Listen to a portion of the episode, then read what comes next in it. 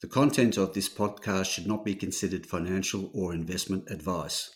All interviews and discussions are opinions only, and the podcast has been created without taking into consideration the listener's financial objectives, financial situation, or needs. Listeners should obtain independent advice before making any financial decisions.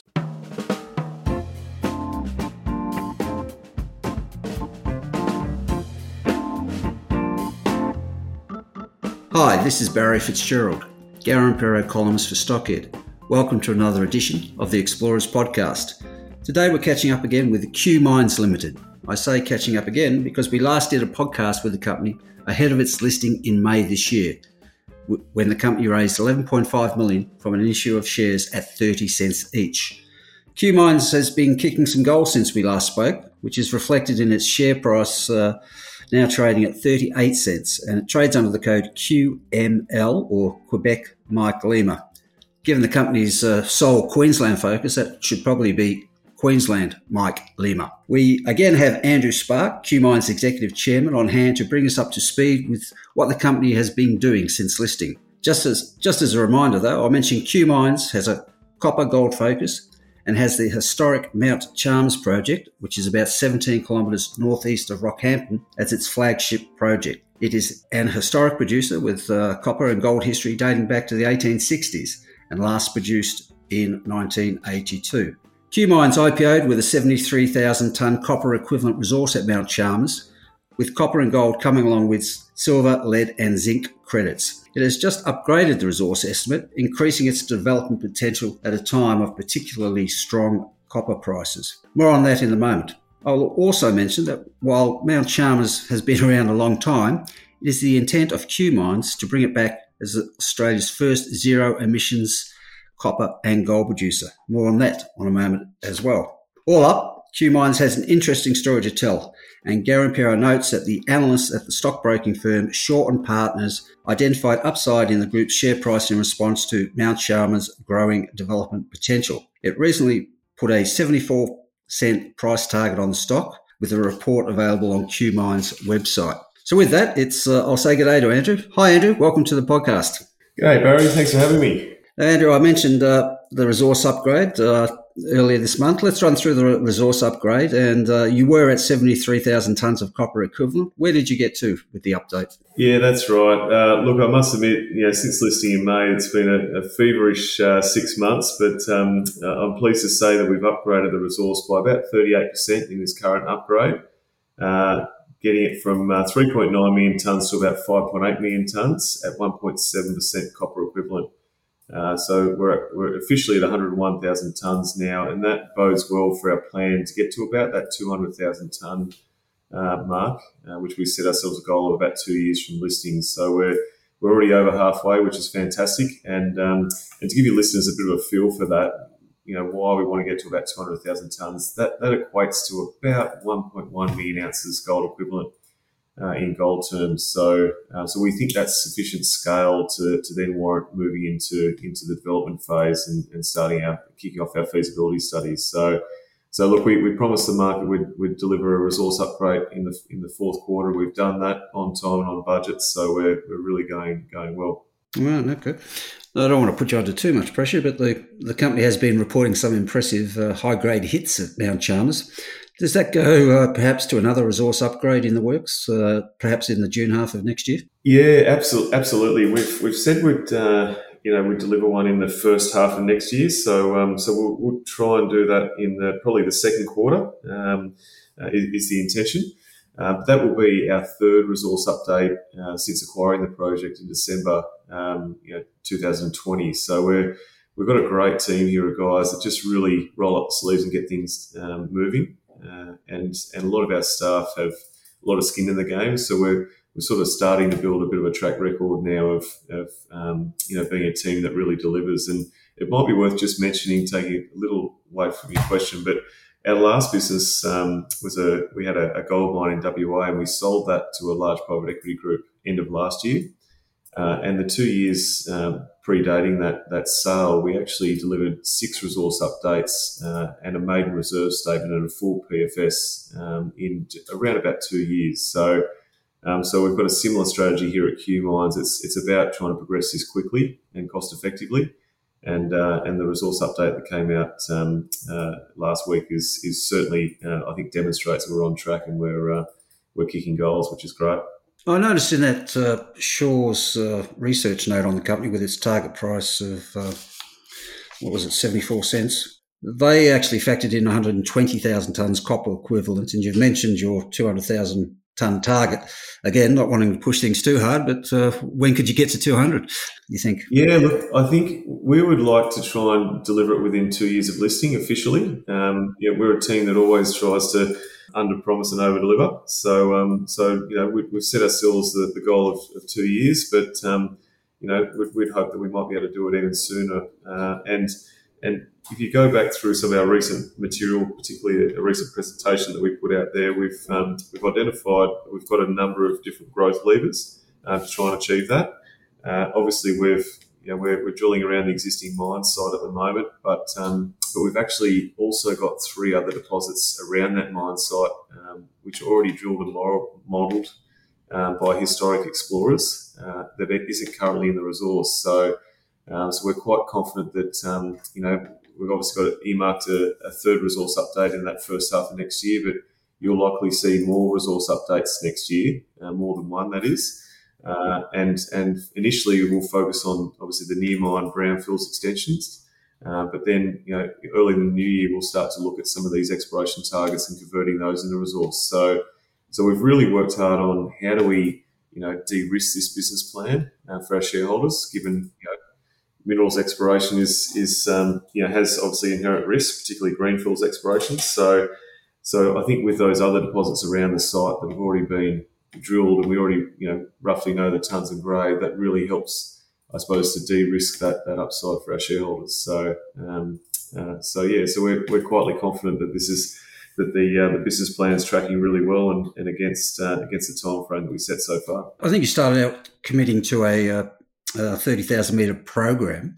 So and I take it from what you're saying then that it's a case of just keep on drilling. Yeah, that's that's right. Yeah, we, we've currently got two rigs on site at the moment, two diamond rigs. We just had a um, an R C rig leave. We're moving into a sort of a wet season now, but we've, we're really fortunate that we've worked really hard um, you know, during the months leading up to the wet season, doing a lot of prep work that we're able to sort of drill through most of this. So we'll be drilling right up into Christmas. And that's little things like putting gravel down on the roads. We've got a, a great sort of workspace and accommodation facilities on site, so we're not having to travel far, and all those things allowing us to sort of operate when, when many others are sort of start, starting to slow down. So, so yeah, as I say, we've got two rigs on site at the moment. We're sort of currently investigating it, maybe stepping that up in the new year, potentially to three, maybe even four rigs. So we'll, we'll look at that over the break and see what, what we can work on. But um, but yeah, look, I think this this year, given we've only six months from a listing, we've already achieved a lot. We're we're starting to grow in confidence that this this deposit or these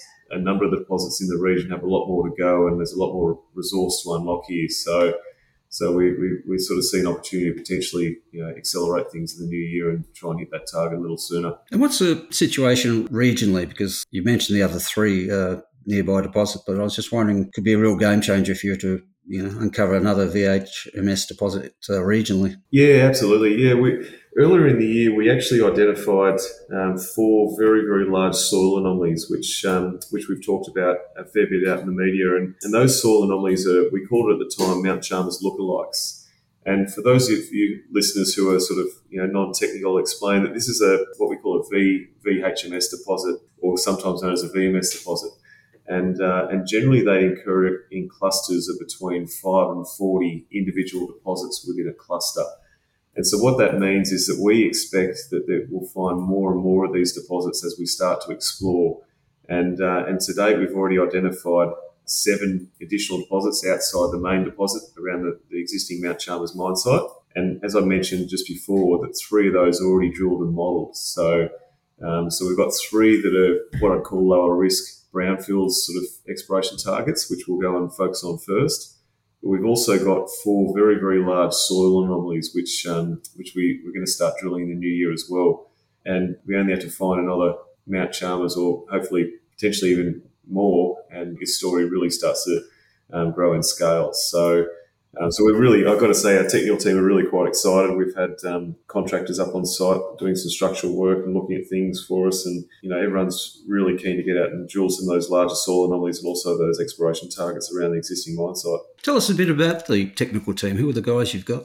Okay, so it's headed up um, by a gentleman called uh, James Anderson, who came over from uh, from W A from Alt Resources, which we obviously sold last year, and and also his you know his partner up there, Hamish Grant, who's a uh, a geologist with you know a great track record of you know adding uh, or growing resources. He he was obviously instrumental in in growing the uh, the resource at um, at Bottle Creek in in W A, which we sold last year.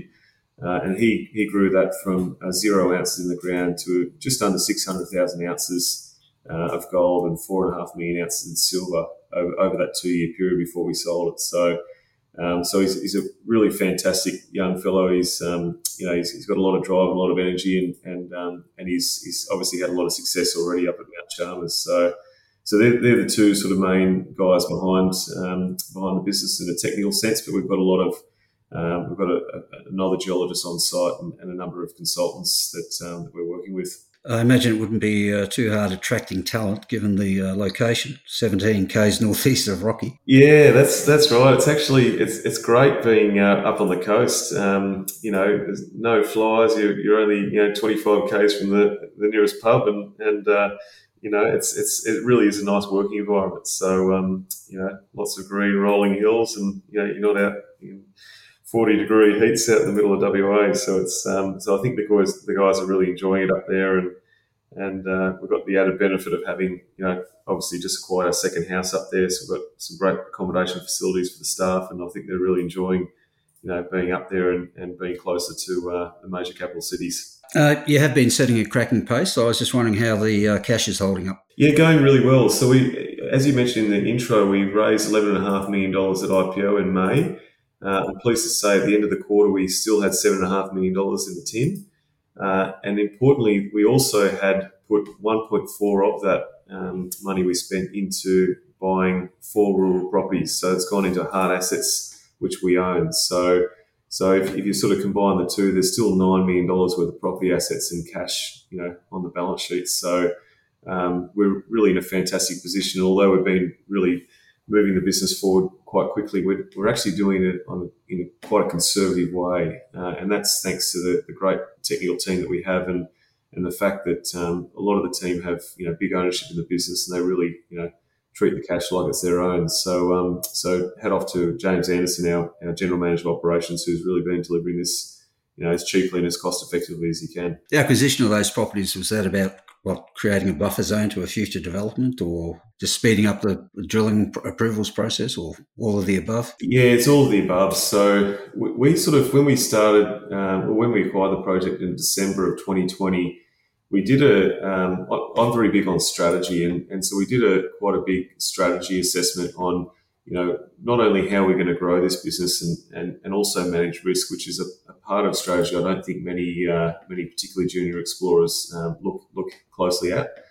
Um, but but another part of it is, what are the key, you know, issues that we think we'll face or that we've identified that, that may slow that process down? And and the main one um, for us being in Queensland was um, was access to the freehold land. And so that, that um, you know, once we'd identified that, we, we embarked on a sort of process of six months um, to you know engage with uh, with local landowners, understand their you know um, you know their their, their interest in, in selling properties, and there were always sort of you know four or five key properties that we, we targeted. And I'm pleased to say that we've we've picked up um, pretty much all of those now. So so what it, what it does for us is it allows us to continue the the you know the the rapid um, pace at which we're we're exploring up there and growing that resource base um, without having to sort of negotiate with with local landowners for access and you know compensation, all those sort of things that, that, that can be quite difficult in, in Queensland at times. So um, so it's really really you know I think quite a, a sensible uh, strategic move that's um, uh, that's allowing us to really accelerate the business plan, and also, as you mentioned uh, in your question, also we think it'll allow us to really accelerate that development timeline, which is something that's a big part of our um, a big part of our strategy. Nice bit of a strategic thinking there, which leads into my next question about copper. When you I P O, did you think you'd be looking at what four dollars thirty a pound copper, and people like Goldman Sachs suggesting five dollars sixty, six bucks in the, on the horizon? Yeah, oh, look, it's it's been I've got to say it's been a great tailwind, and it's the one thing that we can't uh, can't manage as a business. So it's it's really nice to see that um, you know that the markets have been very kind, but. Look, I, I will say that, you know, I think it's going to continue. Um, you know, everyone's got a, a, their own view on this, but my personal view is that, you know, forty percent of the world's copper comes from two countries, um, Chile and, and Peru, which are obviously uh, right up in the Andes. Um, uh, and and and because of their, a lot of those mines that were sort of discovered way back in the fifties and sixties, they're, they're getting quite old and tired, and Um, and you also see that um, grades are declining, and because they're so far from the coast and so high up in the Andes, that you know just access to little things like water for processing and uh, and staff, you know, trying to bring your staff in and out, up and down through the mountains each day, uh, is really quite challenging. So, um, so, so I believe that you know you've not only got this really strong demand backdrop with this electrification of just about everything, uh, but but also that I, I think over time you're going to see more and more constrained supply. So. So a big, you know, when we obviously sold the, the gold business um, back in September last year, we, we deliberately wanted to move, you know, pivot into copper, and we wanted to stay in, um, you know, given we had COVID as a backdrop and everything else, we really wanted to try and stay in Australia. Uh, we, we knew that, you know, Australia had, um, was a great location close to Asia, which was the biggest, um, you know, consumer of copper globally. So, and, uh, and, you know, when we, We assessed about forty, fifty different businesses, and Mount Chalmers was obviously had some grade. It's by the coast, was a historic mine. Um, and so, you know, it really ticked a lot of boxes for us. So, yeah, it's, it's been very pleasing to see the copper price uh, perform very well. I mentioned uh, in the introduction the net zero emissions target by twenty thirty. How will that be achieved, and uh, why is that important, you think, going forward? Yeah, look, okay, it's we've we've sort of started early on this. We we identified this as a you know some a real point of difference for our business um, just before listing, and and and so far I'm pleased to say today that we've we're actually um, making we're not just talking about it, we're making some really good strides forward in this in this space. So our Mount Chalmers project's actually one hundred percent um, powered by renewable energy. You know, that's very hard for anyone to say, but we've we've we've been investing heavily up there. Uh, in a, you know some, a, a number of small solar farms, and we've got a small wind turbine and battery backup system. Um, so we're, we're very pleased to say that that that um, that that whole site is is charged by renewable electricity, and we intend to continue that. Uh, also, you would have seen an initiative early in the year uh, where we've we've uh, we as part of a quite an extensive carbon audit we did on the business in uh, in December last year. Basically, it showed that um, you know the majority of our fossil fuel um, usage came from diesel usage for things like drill rigs and you know, utes and and um, and generators and whatnot. So, so we signed a um, a long term, a four year agreement with a, a very reputable Australian renewable fuel company, um, and and under that agreement, where from next year we're going to start using a twenty percent renewable fuel in, in a blend of diesel. Uh, which will obviously reduce our um, our diesel um, carbon footprint by, by twenty percent initially, but we see an opportunity to move that to fifty and hopefully one hundred percent as time goes on. So, uh, so yeah, so there's a lot of initiatives going on here. We're treating this very seriously. Uh, some other things that a lot of people may not think about in the mining space is one of your biggest sources of carbon is actually transport and fly in, fly out, you know, of, of staff and whatnot. So. So we've committed to, at a bare minimum, procuring more than fifty percent of our produce locally, hiring more than fifty percent of our staff locally, and so on and so forth. And that's having a big impact as well on uh, on our overall carbon footprint. So we're, we're, we're really making some good good strides forward in this space.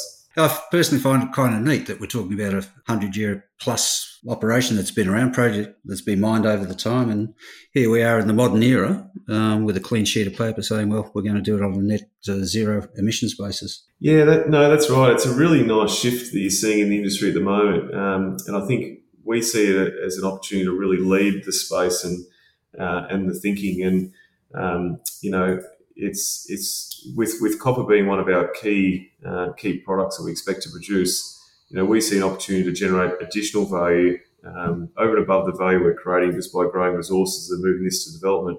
But we, we think there's some additional value to unlock by um, generating a green copper product, and we think they'll trade at a premium in the future. So so we're looking at a number of different pricing levers and, and different you know value creation levers to add value for our shareholders, and we see this as being um, being a, a really strong one. No, it's interesting um, that value add that can come from being producing, say, green copper. Uh, you only have to listen into a B H P or a Rio Tinto presentation nowadays. Uh, one third of the presentation is on their E S G credentials, their zero emissions uh, targets. So they're obviously hearing that loud and clear from investors. So it's good that you guys are getting in early, I suppose. Yeah, no, you're right. So let's bring it all together and give uh, investors uh, an idea of what news flow they should be looking out for as we uh, go into twenty twenty-two. Yeah, okay. So, so look, obviously, I think people have got a sense that we're we're a team that delivers, and we deliver on time and on budget. And you know, we we want that theme to continue into the new year. Uh, we've got a, our third resource update planned, uh, obviously, for that first half of next year. But as I said, we expect to deliver more than one resource update next year, as we have done this year. Uh, and it's all about getting to that two hundred thousand tonnes, which is a, a critical mass, which we think, you know, putting it into layman's terms, is about one point one million ounces of gold. And that that would, we think, allow us to transition into that development phase. Um, now, what does that mean for shareholders? You know, there's at the moment, there's only three to four copper producers listed on the A S X. Uh, there's there's only three to four developers on the A S X, and there's a massive tail of explorers.